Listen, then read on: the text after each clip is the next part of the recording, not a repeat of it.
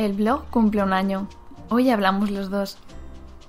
Hace unos días anunciábamos en Instagram que cumplíamos un año, aunque no lo especificamos y algunos creyeron que era nuestro aniversario de novios. Pero no, el que ha cumplido un año esta semana, el lunes concretamente, ha sido nuestro blog. Hace ya un año desde esa tarde fría de domingo, en la que él publicó el blog después de un tiempo dándole vueltas a esta idea y que ahora un año después vemos materializada. Durante este tiempo hemos intentado publicar todas las semanas y precisamente esta es nuestra entrada número cincuenta, así que casi casi hemos cumplido. Sabemos que podríamos publicar más, de hecho tenemos muchas entradas e ideas en la recámara, pero nuestra situación laboral nos impide dedicarle el tiempo que nos gustaría al blog. Nuestra experiencia en este tiempo se resume en agradecimiento a todos vosotros, los que nos leéis, los que dejáis vuestra huella en los comentarios y los que no, los que en persona nos contáis qué os parece cada tema. Y más allá de las cifras de seguidores o de visitas, nos importa cada persona que hay detrás, su historia, la motivación por la cual nos lee. Seguramente tendríamos más éxito hablando de otros temas y multiplicaríamos los seguidores, pero desde el principio nos sentimos llamados a abordar estos temas que parece que chirrían en la sociedad actual y que consideramos tan importantes a partir de nuestra experiencia. Además, nos enriquece profundamente ponernos de cara al teclado y plasmar a través de palabras lo que hemos vivido. Nos motiva para leer libros sobre temas que conciernen al blog, buscamos formarnos en la materia. Y al final, eso como pareja nos está ayudando mucho.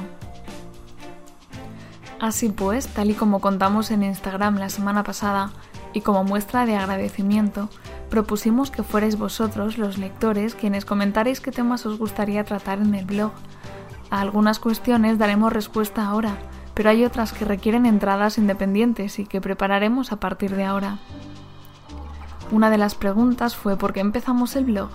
Y la respuesta es que pensamos que era una buena forma de estar en comunión, de hacer un servicio a la Iglesia, poniendo en práctica los dones que nos había dado el Señor, en mi caso la escritura, en él el de la informática.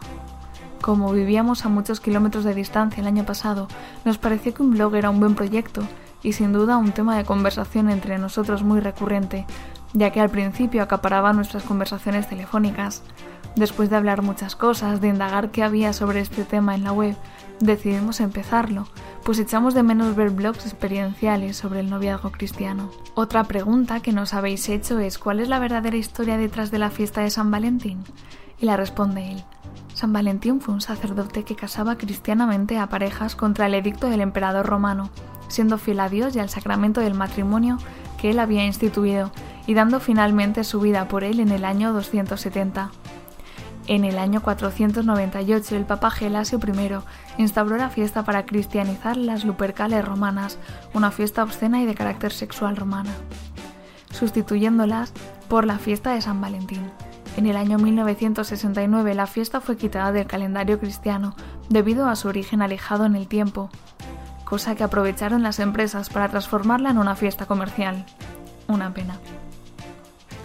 Por último, también nos habéis preguntado dónde vivimos la fe, si pertenecemos a algún movimiento, y la respuesta a ello abarcará más de una entrada, pues vivimos la fe en varios grupos y hemos conocido la riqueza de la Iglesia en ese sentido, participando en muchas iniciativas, así que poco a poco os iremos contando. ¿Qué nos deparará este nuevo año? Solo Dios lo sabe, pero esperamos seguir aquí mucho tiempo, acompañados por vosotros, y no dejéis de sugerirnos materiales o preguntarnos lo que queráis. Nos leemos.